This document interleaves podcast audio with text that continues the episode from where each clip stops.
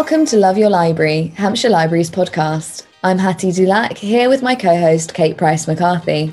Hi there, Hattie. Good to see you. I hope you're not being blown away by the windy weather today. And although it's only November, it's already feeling quite Christmassy. In fact, yesterday I made my booking for a pre Christmas grocery delivery. So I'm feeling super organised, although it won't last. It'll come to the middle of December and I won't have got anybody's Christmas presents. I love this time of year because I always try and save up some leave so I can take a nice chunk of leave and sit down in an armchair after Christmas and read as many books as I can on my to be read pile. So what is going to be on your pile to read? Oh my goodness, so many things. I've got, I don't know if you do the uh, Goodreads annual challenge, but I set myself a target, an unachievable target of books this year, and I'm, I'm nowhere near. So I'm going to have to pack in a few short stories. What was your target that you're not going to reach? 30.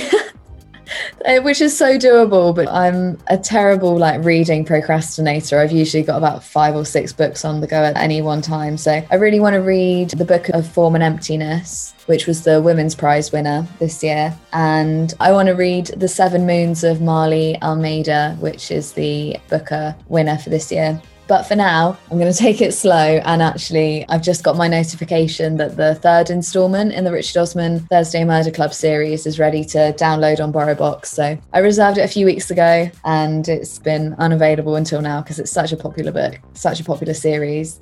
So I'm looking forward to listening to what all our favourite wholesome characters get up to this time round. Well, I've just finished reading The Bullet That Missed, the book you're talking about. So that might be why it's suddenly become free on BorrowBox. And I'm already really missing the Thursday Murder Gang, and I'm hoping Richard Osman finishes the next one as soon as possible. And if you're looking for a chance to relax and unwind while listening to a great story, you can pop into Winchester Library, where our teams will be hosting read aloud events on a regular basis. So these events are a bit of a revival of the storytelling tradition, a kind of story time for grown ups, and will include a selection of classic and modern tales being shared in a warm and welcoming space. So you can visit our website to find out more, and we'll pop a link in the show notes so you can visit it there. And thank you to our supporter BorrowBox, the library app that lets you download ebooks and audiobooks straight to your phone or tablet. Now, today's episode of Love Your Library brings an interview with Olivia Blake, who joined Hattie for a chat about the follow up to her, hugely popular sci fi fantasy novel, The Atlas Six. Yeah, so we mentioned this one in last month's episode during our little book chat with Ollie from Petersfield Library. And The Atlas Paradox is set to be just as popular as its best selling predecessor. I spoke to Olivia about her journey into writing and how she crafts such fascinatingly complex characters that you're engineered to hate because they're all horrible. and she's a self published author as well. And we spoke a little bit about that. Really interesting to hear from her. So, yeah, looking forward to sharing that with you.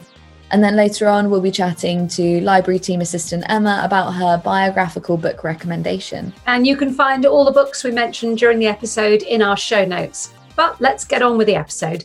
Here is Hattie chatting to Olivia Blake.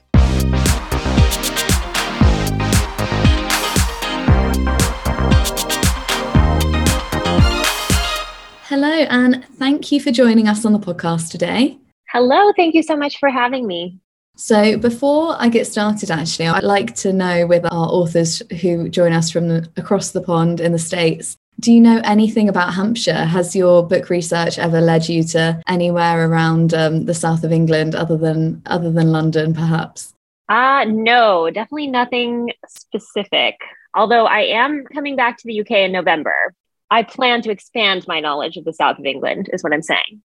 that, that's an exciting answer, and I'm sure some of our listeners will catch you when you're on tour over here. That'll be fun. Yeah, that'd be great. Yeah, because I would like to say that we're going to be talking about the sort of second book in your one of your series, the Atlas Six. The Atlas Paradox is the second book. There's a lot of characteristics and elements of that story and the settings there that are very kind of like English and traditional and kind of that dark academia vibe, which is definitely very present in some of our older institutions around Hampshire. So potentially some familiarity there. But yeah, just leaning into that, I guess. My first question would be to let you tell our listeners a little bit about the series and about the book. So I'll leave you to it. Sure. So the Atlas Six is about six extraordinary once in a lifetime magicians who all get tapped for the Alexandrian Society, which is a secret society, the keepers of lost knowledge from the Library of Alexandria and on throughout history. So my fantasy version of the world involves a situation where instead of the Library of Alexandria burning down, we continued to contribute to it. And so, so leaving out, you know, small details of imperialism and whatnot, we still got to continue developing what turns out to be, you know, more advanced science and, and magic and my world is one of those where magic is a little bit more like a science. So it also makes the assumption that we've been able to avoid some of the really disastrous effects of climate change by using magic as an alternative technology. But these particular six magicians are so the so the Atlas series is a very it's a very human driven book. So as much as I have opened with um like ah and I've used science,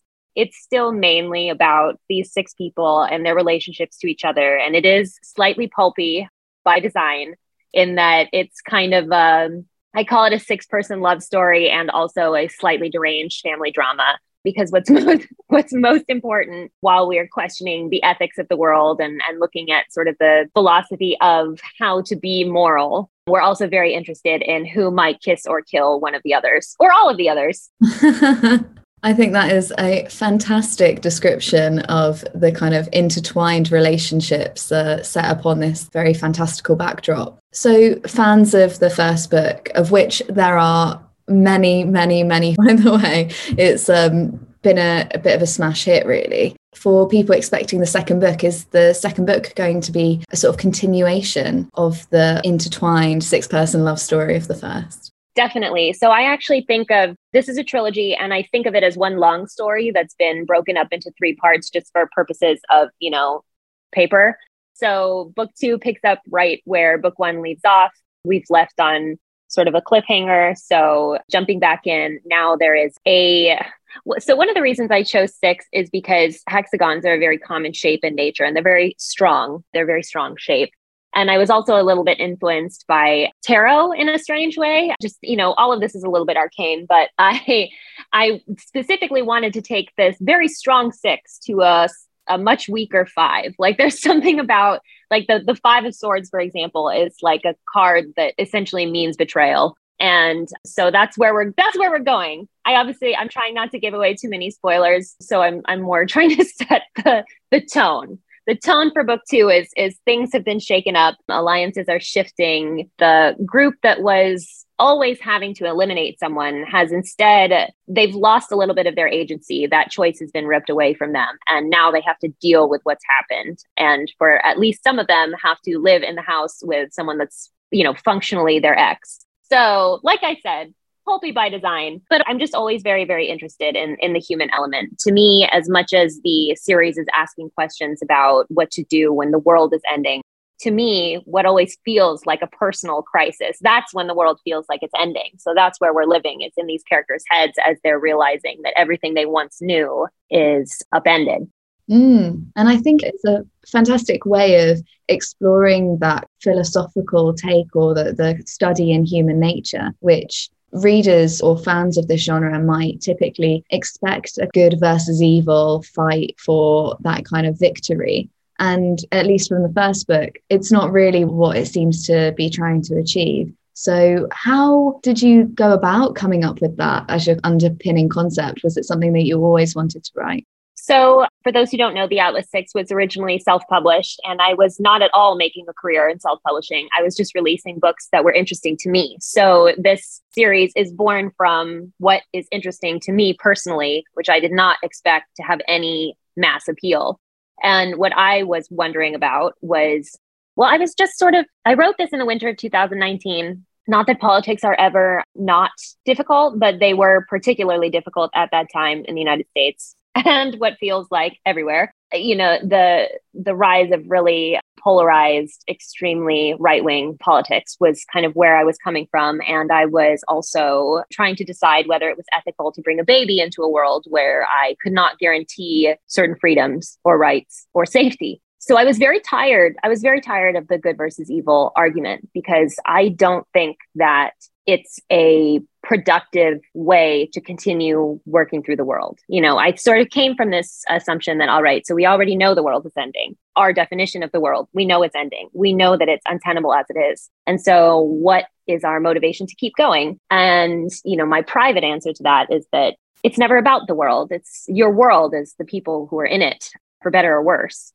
in, in the Atlas series, that's often for worse. But yeah no it, it just came down to what was interesting to me. And and i think that what i have observed in my life is that everyone you know everyone is their own unreliable narrator. There really are no true heroes and villains. There are people who think of themselves as heroes who are other people's villains. There are people who accept that they are villains but still can make ethical choices in the moment and that was the sort of you know gray morality is something we we pass around a lot as like a trope or a motif but that was something that i was really working with with what what does it actually mean to be moral? And especially with book two we now have a split timeline. So what that means for the characters in the book is that one of them is about to realize that their choices are sort of already made for them and it, it kind of shifts what does ethics really mean because being ethical in the moment when you know what the future is going to be that really changes how you behave. So yeah so it was to me it was just this continuous lens of like what does it mean to make the next right choice? Which is a very a very cerebral answer for you know 8 a.m on this love your libraries podcast which by the way i do love my library. I was essentially raised by my library. So well that's that's rude to say to my mother, but you know, spend a lot of time in my library. I think these books are proof of how much I love to ruminate to almost the point of existential meaninglessness. I promise the books are interesting, more interesting than that sounds. oh, don't be silly. I think that they are very interesting. And I think one thing that it really does come across is that what you were saying about grey morality, it was kind of like, as a reader, do you want to identify with any of these people? Or do you kind of identify with all of them in small ways at moments in your life anyway? People getting inside their heads and having a good route around can only be for the better. So I think that's very good. So you've kind of mentioned already your journey into writing a little bit. You're coming from a background of self-publishing, but I read that before that, long before that, you uh, were a law student and you were on a slightly different pathway. So how did this all begin then? Yeah. So for another another clarity, so law school in the United States is postgraduate. So I went to went to college, got my master's in urban planning, thinking that I was going to be this, you know, essentially civil servant. I, I fell in love with basically the City Beautiful movement movement, which it had its equivalent in Europe, but in the US, that's when a lot of like the very famous parks were designed, or like the the very scenic Michigan Avenue stretch in Chicago. All of those were designed at around the same time. And I think I fell in love with it from a very aesthetic point of view, you know, when I was 17, went to school, realized that the actual work of city planning was not really for me. You know, it was a very nine to five I remember the thing that one of my professors used as a microcosm because right away, one of my professors pulled me aside and was like, You're not going to like this. There's not going to be like enough for you to play with here mentally. Like, these are not thought experiments. they used the example of a professional, lifelong urban planner that they knew had been working on this same freeway extension. It's the 710 freeway extension in Pasadena, which does not exist and has not existed. And this person worked on it for, I think, their career of 40 years or something. So every single day they came to work, worked on this project that never happened, and then very happily retired because that that makes sense. Like you do, you contribute your part. But for me, that wasn't going to be enough. I really wanted to make more of an, an impact, I guess. I wanted to do something more meaningful. So this professor advised I go to law school, which I did. But law school is also not really the right place for, you know, in in my undergrad program, we were we were very much rewarded for our imaginations because we were essentially academia, and this feeds into the way I write these books academia is like a theater for the real world. It's like you pre- get presented with a problem and they tell you solve it. And then you get an A if you can come up with the most creative way to solve this that could never in real life actually happen. We would get, you know, exam questions that were like, fix gentrification. And we'd be like, okay. And then I went to law school where you're very hampered by the law and what is already codified. And you can't go beyond what has already provided for you by precedent. I imagine that's especially true in England where there's the unwritten constitution. But anyway, so you can only make decisions based on decisions that have been made previously, which is like trying to fix things with your hands tied behind your back. And I just knew it wasn't for me. I worked in criminal defense. So I was a public defender. So for people who can't, who can't afford their own lawyer and in a very racially and economically stratified part of Chicago. So I was really just looking at injustice every single day, realizing there was nothing I could do about it. It was hard for me professionally, it was hard for my mental health. So I ended up dropping out of law school and I didn't know right away that I wanted to be a writer. It was more something that hit me later on where I realized that I had sort of all these stories. My job essentially with each of these clients was to create a narrative in criminal defense, that's essentially what you're doing. You're crafting a narrative to explain to a judge or, or, a jury why this person is innocent or guilty. And the narrative that was forming in my head was the world is extremely unfair and, and the systems and the institutions are just horrifying. And the way we treat mental health is terrible. And it was just sort of this piling up of problems that became stories like this one where the medicine is sort of in the setting. The flaws that I see in various institutions or in capitalism are built into the way I produce the world, but the story itself is the people and their lives, which is what was very true to me in my my legal work. So do you find it as a sort of almost like a release then getting your thoughts down on paper, getting your frustrations at these inequalities and these kind of systemic issues, manifesting solutions on pages? I definitely do. It is like this is the, this is technically the most power I can possibly feel because I can sort of solve things on the page. But it's yeah, there there are definitely days when I ask myself if what I'm doing is meaningful. and but I also think that there are a lot of people who are better equipped to save the world than I am, or to save parts of the world than I am. And if I can tell a story to them that inspires them, then it's sort of you know i'm the intermediary but at least i'm doing my part. This this feels like the most effective work i personally can possibly do and i'm hoping that other people execute it much much better. Well i think that's an interesting point to make about contributing to the world with your passion in, in the best way you can do. And one thing i kind of picked up on while you were speaking about your initial background and stuff one of my favorite writers is arundhati roy who wrote the god of small things. Amazing book. Love that book. Mm-hmm. she was originally a city planner. And so i find it so interesting to hear these careers that authors have that are founded on things like layering and structures and tying things together, you know, roads and passageways and things like that, that are almost engineering, mechanical in a way. So I wonder if there's an element of that thinking, of that kind of mindset that brings you to being a successful author as well. Definitely for me, I was doing less of the mechanics type work, but a lot of what you have to do, especially in the United States, in order to do any sort of urban planning, it requires understanding the community and the neighborhood and what people in that area need and how to address those problems. And that that idea of how people use faith was definitely it was such a big part of my education and such a huge part of the way I view the world that I think all of everything I do is very, very people driven. Everything is interconnected and everyone is connected, whether they see it that way or not. And yeah, certainly I, I don't think of myself as a very mechanically able person.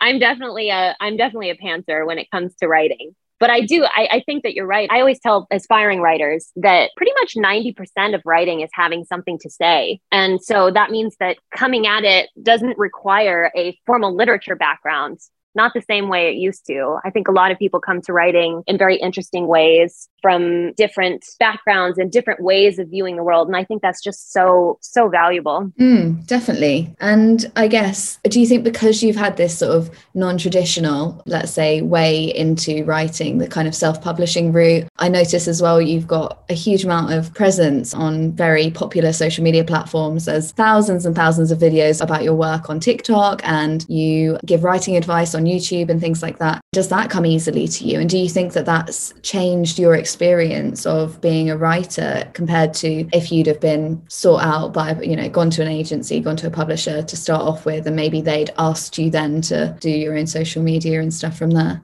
Oh, yeah, definitely. I mean, a lot of this has just been, I guess I should specify, none of this has been planned. The YouTube series you mentioned, it's called Olivia Blake is Not Writing. And I started doing it because it used to be, I started as a fan fiction writer. So I was very active on Tumblr. which is, is always funny for me to say, but I do still love Tumblr very much. People used to submit, you know, various writing questions. Fan fiction is very community driven. There's people who sort of come along for the ride and then stay, which is great. There's a real camaraderie, I guess, involved in it. And I think probably because it's free and something people do for the love of it. And so people started asking me questions about writing, and I used to write out those answers. And then, like, every summer I get carpal tunnel because it like because it gets so hot and then I, it's something about like my joints swell or something. So one summer I was complaining to my husband. I was like, it just my hands just hurt so much. I, I was writing like probably at least 10,000 words a day. Plus then I would answer all these Tumblr asks and I always wanted to be, you know, if someone was going out of their way to talk to me, I always wanted to be as personal as I could and give them as much help as I could, which meant that I was then writing essays for everybody. And so he's like, why don't you just answer on video? And I was like, oh, okay. So then I started doing these YouTube videos. People continued to ask for advice. And it's funny to say that like my whole entire career has always been crowdsourced. That is it has always been you know just me trying to i don't know it feels very it feels very silly to say but i've just always been here trying to tell a story and doing that in many different ways. And it just like i said it seems like the most effective thing that i personally could do.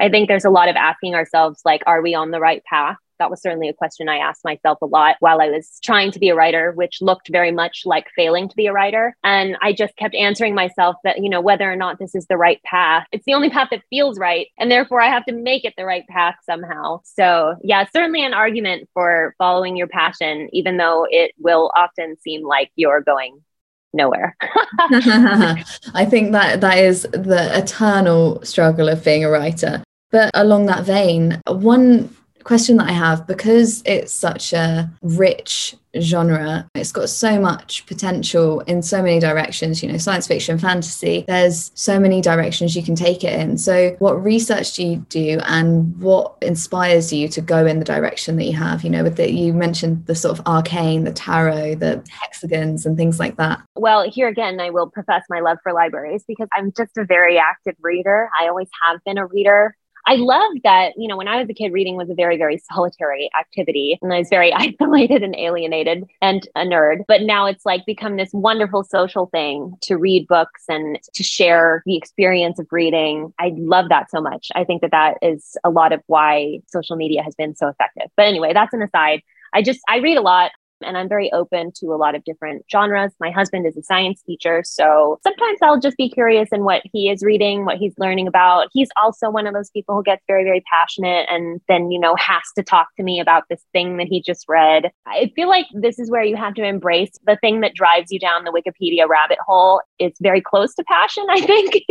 if not the same thing. So certainly, yeah, yeah, that thing that is probably counterintuitive to getting things done, which is a capitalistic influence anyway, so maybe ignore it. But this idea that you don't have to be productive all the time, and sometimes you're just following things because they're interesting to you, that is like the beauty of a library. That's just this house of information. And yeah, so with Atlas 6 specifically, I was reading about time because I had been writing another book, Alone with You in the Ether, and I had this like sort of bananas time travel theory. And the more that I was looking into it, the more I was like, actually, I'm, I'm not completely off track. I'm just, I, I've missed a little bit of this like actual science. Shocking. I've missed a little bit of real science. And then I ended up reading a lot about quantum groups and I kept reading about the number six and the number six kept coming up and quantum gravity. I read a lot of Carlo Rovelli, who is excellent. Love him. He's a physicist. And so for me, the books are each slightly different research too. So the first book was a lot of, you know, theoretical physics. And then the second book was a lot of psychology. And you can tell by the the table of contents of each book is essentially the outline for that book. And so it gives a little hints as to what I was reading and researching. And then book three, which is written but being revised, is a lot of philosophy. And, and a lot of this, obviously, I was writing about ancient knowledge. So a lot of this comes from ancient philosophy or mythology and then following those threads from there. So, yeah, essentially, what I found interesting is what I pursued. And because I wasn't writing this for anyone originally, it was just what I found interesting. So hopefully you find it interesting too. The reviews, the views, the reading, it all speaks for itself. I think there's something really compelling about reading a piece of work where the writer was invested in the subject matter. I think people can tell that there's a passion, that, that there's an interest there because it goes Definitely. into the depth that you want to have as a reader. So, I mean, you've mentioned quite a few of the other projects that you've been working on, book three. There is a section on your website on what you're writing, and it seems to be a lot. So, what can we look forward to from you in the next few weeks, months, years? So right now, my publisher Tor is doing a lot of re-releases. So a lot of my backlist releases that were self-published are now being re-released in hardcover with new art, and they are edited. So the Atlas Six was structurally and stylistically edited. These other books are just edited for style, just sort of elevating from my previous voice to my current one. And then I have, yes, the third Atlas book. I have another young adult novel under my real name, Alexene Farol Follmuth those books, like My Mechanical Romance and the next one, which is Twelfth Knight, which is a remix of Twelfth Night, they have very 2000s teen rom com vibes versus what I write for Tor is more of that like crossover sci fi that's like a fantasy world, but also very, very, very much a product of my generation and the millennial ennui. So my characters are always like a little bit depressed, you know, but yes, yeah, my next standalone is also pretty sciency. I think it's going to have very similar vibes to the Atlas Six, but it is an actual family plot rather than just a dysfunctional pseudo family. Well, I, I think our listeners and the readers that we have in our libraries are going to absolutely lap those up. They all sound like fantastic additions to your collection. So, yeah, wishing you all the best of luck with those. And did I hear that there's a TV adaptation of Atlas 6 on the way as well? Yes, yes, for Amazon and with Brightstar, which is a UK production company. So, yes, very exciting. Not much I can say about it yet, though, but it's in the works. Well, I think that is probably a great place to say thank you so much for joining us. And we look forward to seeing all that you have to offer, hitting our shelves, hitting our TV screens soon. Thank you so much for having me. This is great.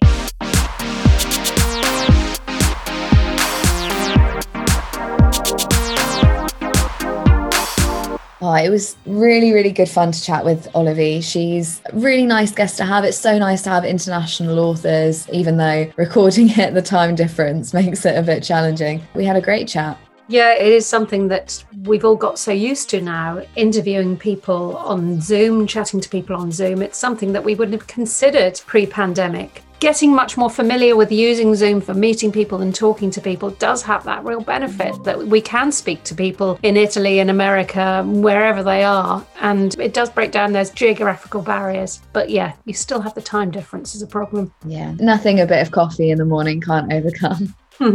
so, moving on to the next part of our episode, where we talk to Emma from Gosport Discovery Centre. I can't wait to hear all about what she's been reading recently.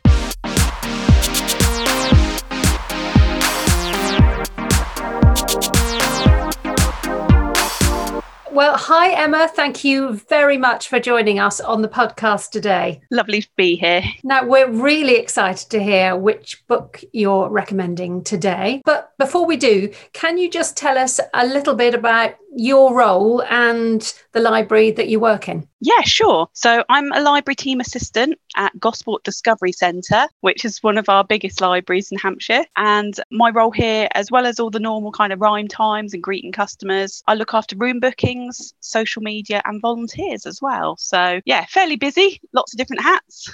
I find it fascinating the way that people think if they don't know about libraries, they assume that being working in a library is very quiet and you just move books around and things like that. And then then you see rhyme time happening and you think, oh my goodness, mm-hmm. you definitely need a whole bunch of different skills to be to work mm-hmm. in a mm-hmm. library than I used to uh, than I used to think. I love going to Gosport Discovery Centre. I haven't been there for a while, but I, it just seems to be such a central part of the community there. It must be a lovely mm. place to work. Yeah, it really is. We've added the tagline community hub above the door because we are really very much community centre at the minute. We've got outside agencies like Citizens Advice and Age Concern borrow rooms from us. So people come into the library for all sorts of things things that aren't just the library service. We've got a registry office here, so we get to meet lots of nice brand new babies, that sort of thing as well. Mm, that's a really buzzing place. Anyway, so on to your book recommendation. You've gone for a biography of an incredibly popular author. And in fact, it's one we spoke about, and it's an author we spoke about in a recent podcast episode.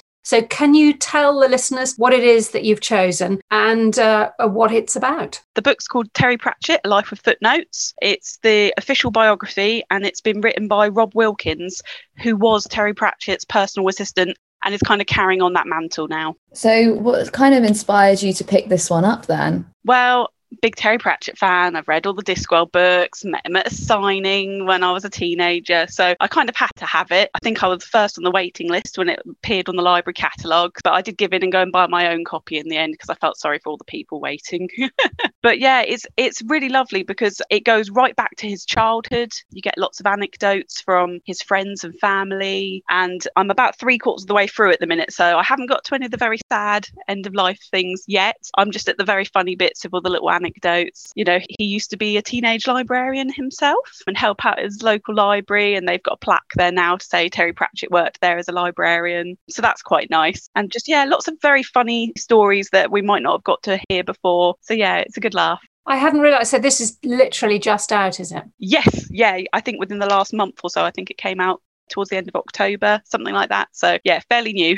And so, if the author was his personal assistant, did you say so? Is his writing style up to scratch if that's not his background? Well, that's what's so interesting. So, it reads very well. And although he was a personal assistant, he describes how by the end, because of Terry's Alzheimer's, he ended up actually dictating and typing. So, he's quite used to um, sitting at the keyboard and producing text, albeit normally it's not his own authorial voice. What is nice is that he's made it really clear that he's working with the notes that Terry was making with him. So a lot of the book is actually Terry's own words and he's retelling stories that Terry already had bullet pointed out and he's just expanding. But it's fairly easy to read, although that wasn't his original background. You forget, I think they worked so closely together for such a long time that there is a kind of a crossover with their voices anyway. And do you get an insight with it about the way he worked creatively? Does it talk about his processes like that? Yes, yeah, very interesting. And I was really intrigued with the processes. Before I was working in the libraries, I used to be a creative writing A level teacher. So it was really interesting to see, oh, what's his approach? Because we used to get the students to research how different writers went about it. And it's one of those things where there's so many varied approaches. So apparently, Terry did not have notes or sticky notes or like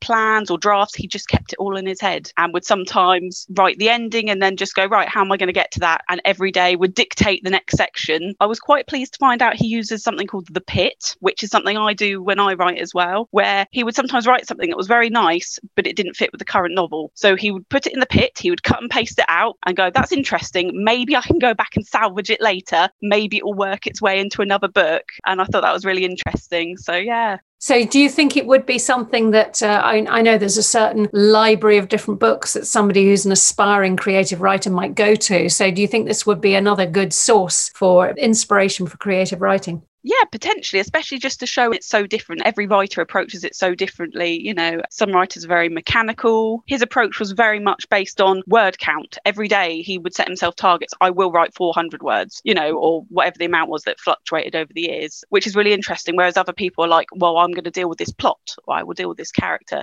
He was very much like, nope, let's hit the word targets and we'll tidy it up later. So that's quite a nice approach for people that just want to get it down and on the page. I love that idea of the word count because uh, I think I've heard quite a few authors, they have this set word count and it almost frees you up because it doesn't matter if it's rubbish or not. You've just got to get something on the page. I hear Philip Pullman does something similar. Ooh, again, a very like similar school of author there. I think there's this concept going a little bit off topic. This is what happens when we divert from script but there's this concept i can't remember what it's called but it's something about free writing. And the first thing that you're meant to do when you wake up is write i think it's 250 words. And it's literally before you've even had a chance to think you kind of just free write. And it does something to your brain. It gets it going and it gets your creative juices flowing or, or it just gets your raw concepts down on the page. And i think it could be a diary or it could be something creative or it could be a story or something like that. And this sounds like a bit of an evolution of that concept. the title A Life in Footnotes. Am I right in thinking that Terry Pratchett's writing style used a lot of footnotes? Yes, famously. And the title itself, he's actually put the little asterisk that shows that there should be a footnote at the end of the title. So often in his novels, there would be little asides and funny extra jokes, or it might be a reminder of something from a former book. And there would just be footnotes everywhere. And if you go see the stage adaptations of the Discworld books, they actually have the narrator, they call her footnote. And she comes out and interrupts the story now and again and says, Oh, just to let you know, this is what's happened in the background, you know, while they're changing scenery. She kind of comes out and narrates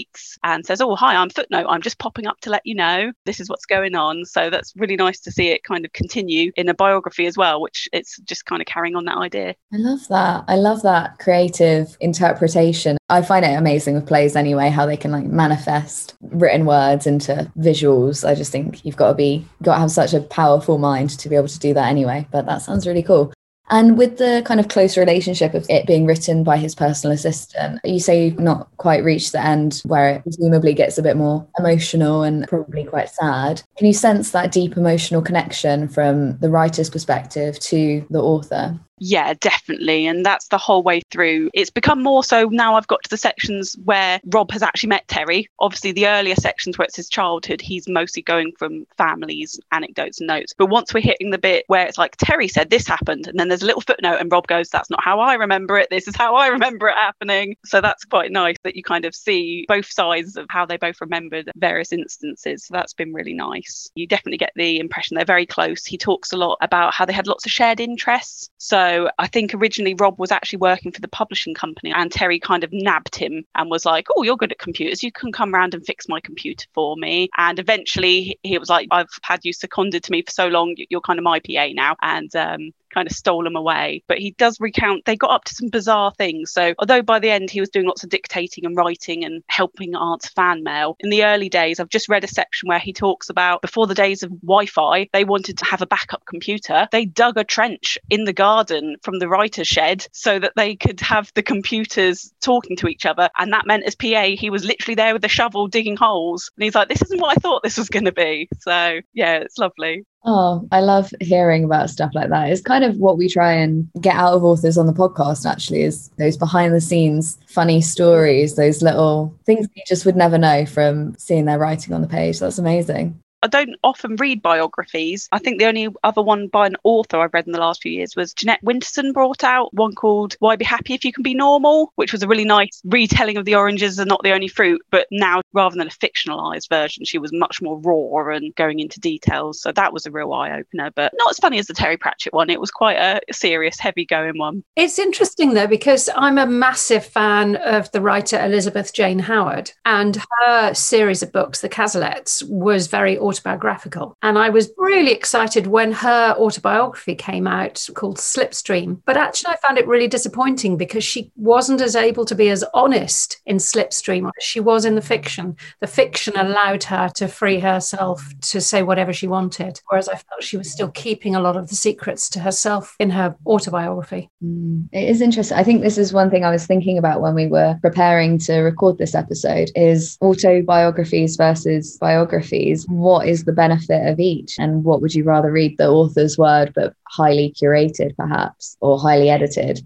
as they are very you know capable of doing? Or is it the biography told from someone else's perspective that's going to give you a better insight? Or is a fictionalized account that parallels their lives going to be even more powerful? Mm. I think you've already said that although you're not a biographies person, generally it was the Terry Pratchett link here that really got you into this one. I think the first time I read an author biography, I read Don't Panic for Douglas Adams, who did The Hitchhiker's Guide to the Galaxy. And it's only years later that I've looked on my shelf and I've seen who wrote it. It was Neil Gaiman. It was one of his early projects. And I was like, oh, look, they all link all my favourite authors. So, yeah, that was a really nice surprise. Wonderful. Okay, we've been talking about A Life in Footnotes by Rob Wilkins, and that's about the life and works of Terry Pratchett. So, what about you, Kate? What book are you going to recommend to our listeners today? Well, I've chosen a very different subject. It's a book called Educated by Tara Westover, which came out oh, about ooh, four years ago now. And it's the autobiography of a young American woman who had the most extraordinary childhood. She was in a family that was totally dominated by this survivalist father and they lived right up in the mountains of Idaho, quite shut away from mainstream life. And she didn't go to school, and she had to spend all her time preparing for the end of the world that her father was convinced was going to be happening and also working in the family junkyard, which was this incredibly dangerous place to be especially as her father didn't allow outside medical intervention. It all had to be kind of healed by these herbal stuff from her mother.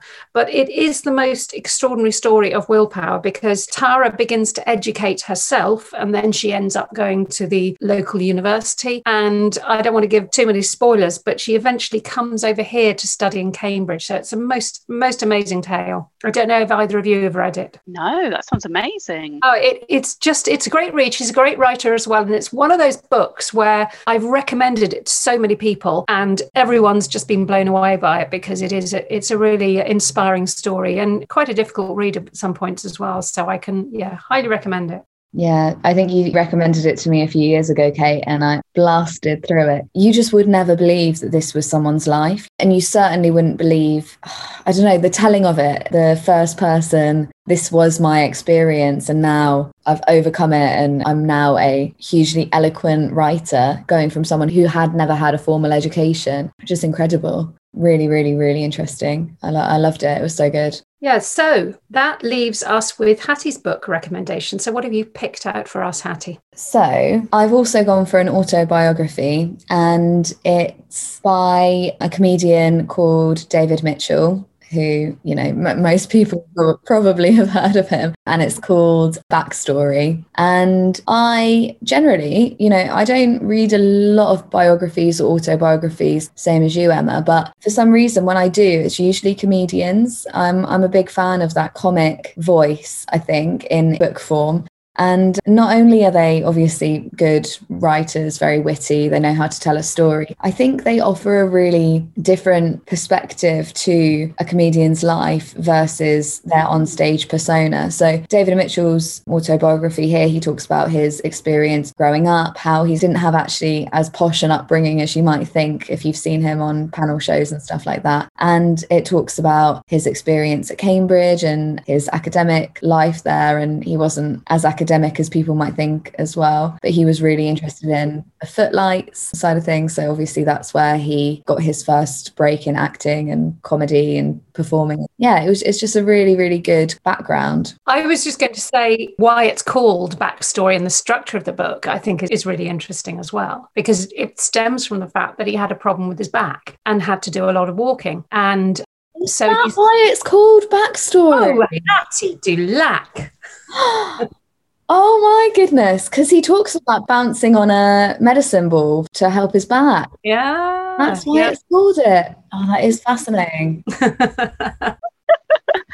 That's just reminded me. I have read Robert Webb, his comedy duo partner biography, autobiography, How Not to Be a Boy. I love that. Really, that was it. amazing. Yeah, um, what an interesting man. Mm, it was quite interesting. We've got it in our LGBT collection here because you don't find a lot of things written by bisexual men. So it was really interesting to hear that was a big part of his story. So I was like, oh wow. Yeah, and I think yeah, he he does just tell a very different way of what it is like to be a man and how you don't have to be this one set path. I found it, yeah, it was incredibly moving and really, really thoughtful and very interesting book. Really enjoyed it. I, I, I lo- yeah, like I said, I love reading stuff from comedians, especially actually when they get a bit sad and you see the frown behind the clown. There's an Alan Davies one that I've got on my wish list that I think he's also written about. His mum passed away when he was very little, so that's on my list of things I'd like to read as well. But another again again, as you say, a comedian, but with this kind of backstory that, that you know they've had all sorts going on in their lives that the public might not be aware of if they've only seen them on panel shows. I haven't read it, but I understand it's obviously got very dark subject matter too with the abuse from his father. Tough read, I think that would be. Okay, so we've been talking about three very different books, even though they are all biographies of some sort or another. We've been talking about Backstory by David Mitchell, Educated by Tara Westover, and Terry Pratchett, A Life with Footnotes by Rob Wilkins. Before we go, then, Emma, are there any other exciting reads that you'd like to give a special mention to? Well, I'm a big fan of BorrowBox, so I've been working my way through the audio books on there. I've just been listening to some of the Philip Pullman books the Sally Lockhart series. It's got Anton Lesser that you might know from Game of Thrones. He's got a lovely reading voice. And I think Michael Sheen's done some of them as well. So Secret Commonwealth, it's Michael Sheen reading that. So yeah, big fan of things like that. Very nice to have them on in the background where you're, you know, getting on with some housework or to fall asleep to. That's really nice. I'm a huge audiobook fan. I love them for journeys, for dog walking, for cooking, but yeah, for going to sleep to as well. But it can't be too exciting. Otherwise it keeps me awake. It's got to be good, but not that good. Yeah. that little sleep timer button is very handy. Otherwise, you wake up in the middle of spoilers. There's a book on uh, English poetry that I listen to as an audio on BorrowBox, and that is perfect for going to sleep to because it's fascinating, but not, you know, it's not got kind of cliffhanging moments um, that's going to keep me awake. So I drift off listening to somebody explaining why Keats is so great. And so I feel I'm learning something at the same time. When I was doing uni, I thought I could try and absorb information in my sleep. So I would play audiobooks of uh, Seamus Heaney reading Beowulf and stuff like that while I was napping. I don't think it worked, but gave it a good go. Well, I think that's about it from us, Emma. Thank you so much for joining us on the podcast. It's been an absolute pleasure to hear from you and get some recommendations to top up my ever, ever growing reading list. Oh, it's been lovely speaking to you both. Thank you so much. Thanks a lot, Emma.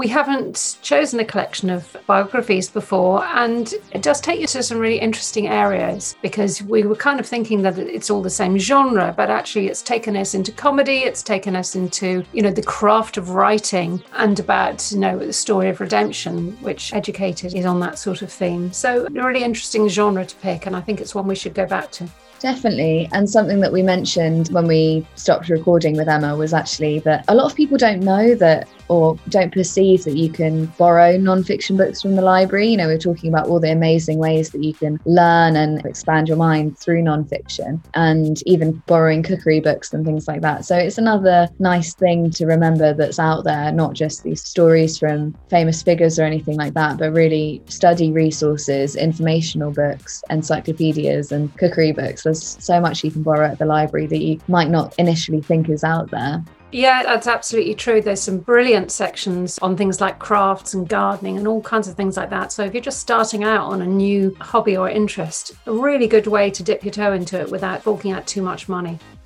And if you haven't got your hands on one already, there's still time to claim a free Hampshire Libraries tote bag from one of our branches. So find out more how you can claim yours at the link in our show notes. I know that I'm certainly going to be using mine to carry home my library books in style. Anyway, that's about all we've got time for today. So thanks to Olivia Blake for joining us to talk about the Atlas Paradox. Emma from Gosport Discovery Centre and our supporter BorrowBox. And thank you for listening. I'm Kate Price McCarthy. And I'm Hattie Dulac.